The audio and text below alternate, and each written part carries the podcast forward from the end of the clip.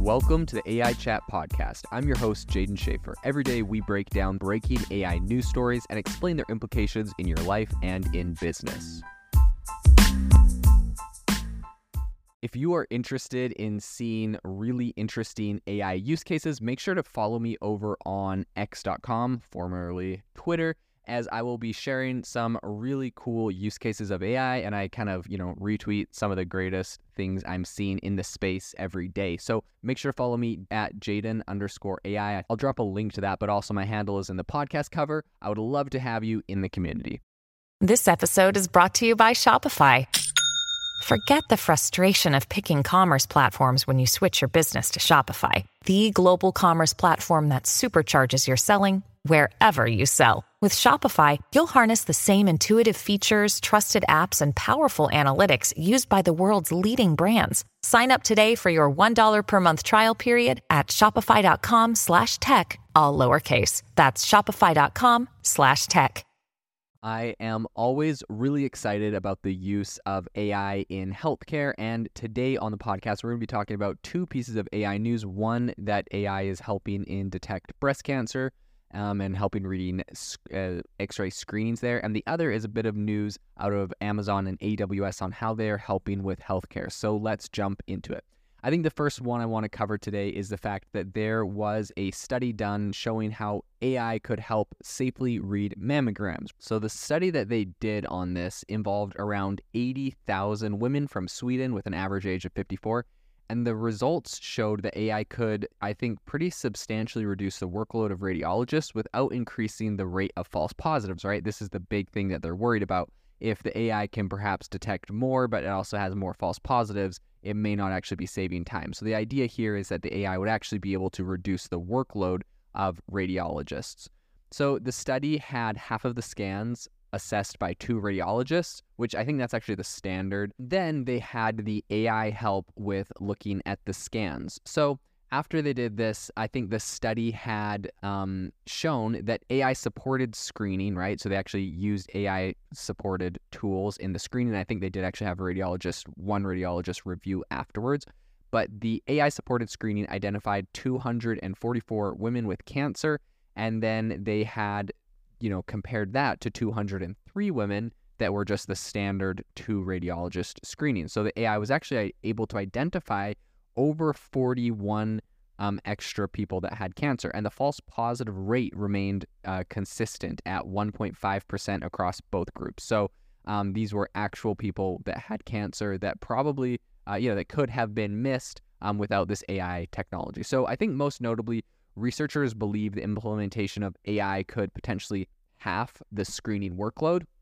So a 44% reduction in the screen reading workload of radiologists was observed with, you know, 36,000 fewer screen readings by radiologists in the AI supported group um, compared to those who had received standard care.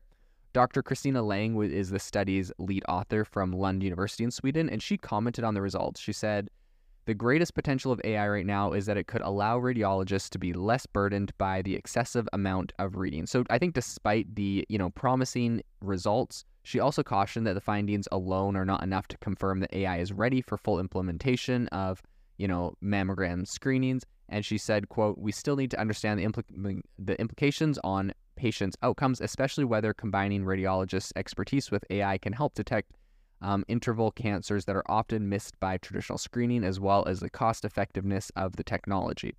The NHS already is looking into the implementation of this kind of technology into its breast screening programs, and it has voiced optimism about the study.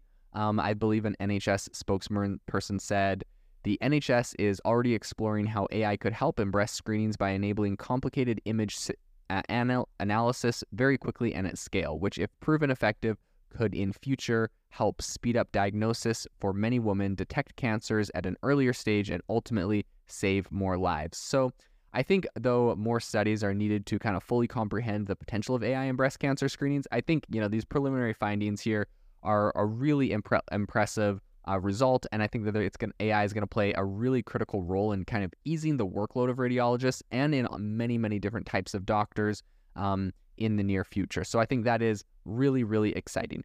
The second story I wanted to cover today um, is a way that Amazon and AWS are helping with healthcare. So AWS has announced two new services that I believe could transform kind of clinical documentation and image management. So announced at their annual summit in New York, AWS is set to add these to its suite of cloud-based health services. And one of the services is called AWS Health Scribe. So this is a generative AI tool which is equipped with text to speech capabilities that creates conversation um, transcripts. So it uses natural language processing to essentially segment the content into categories such as key takeaways, um, reason for the visit, and history of the present illness. And it does this to, you know, essentially create these summaries. So clinicians can essentially review and finalize these transcripts and summaries into their electronic health records. I believe this is a really no brainer um, kind of implementation of AI. And I think we've seen a couple other um, AI players working on similar tools.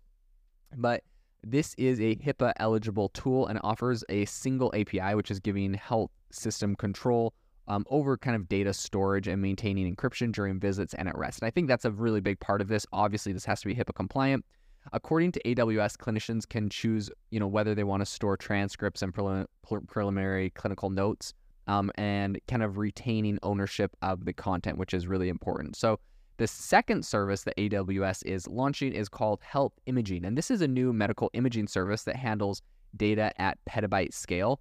So it can potentially save organizations money when they transition from self-managed infrastructure to um, DICOM ingestion. So the service imports individual DICOM P10 files as image frames and organizes them in image sets with consistent metadata at the patient study and series level. So companies such as Wake Forest Baptist Health and Philips are already leveraging the service, and Wake Forest Baptist Health is urging it um, for research and education across its enterprise, where, while Philips plans to optimize workflows and accelerate the time to diagnosis and treatment using AWS Health Imaging. So, um, Bratin Saha, who's the vice president of machine learning and AI services at AWS, really highlighted the kind of broader goal of these services, um, saying, "quote Our healthcare customers and partners tell us they want to spend more time creating innovative or innovative clinical care and research solutions for their patients while spending less time building, maintaining, and operating foundational health data capabilities." So the AWS developments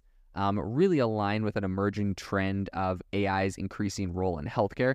I think last month, AWS launched the AWS Generative AI Innovation Center to kind of further enterprise innovation.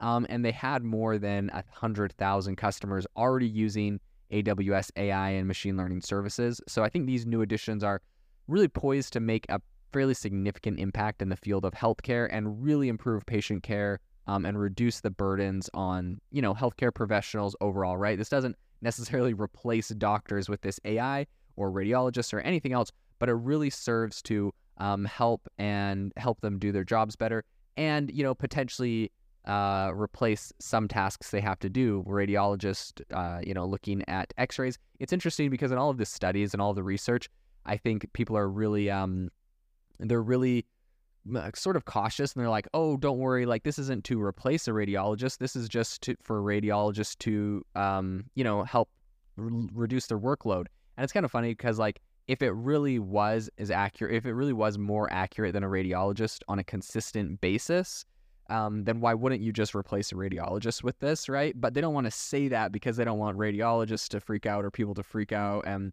um, say like the AI is taking jobs. No one wants to say AI is taking jobs. They just want to say the AI can help you do your job better because that's I don't know that's that's a pretty good narrative, right? Less people are afraid.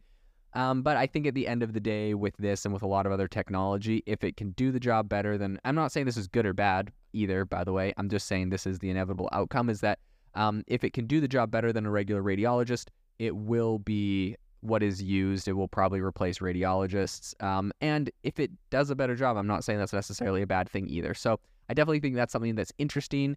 Um, and it's going to be very interesting to follow how this these tools improve and when they improve like significant beyond radiologists, what role um, they'll play, what role radiologists will play in this, and uh, what that will look like in the field in the future.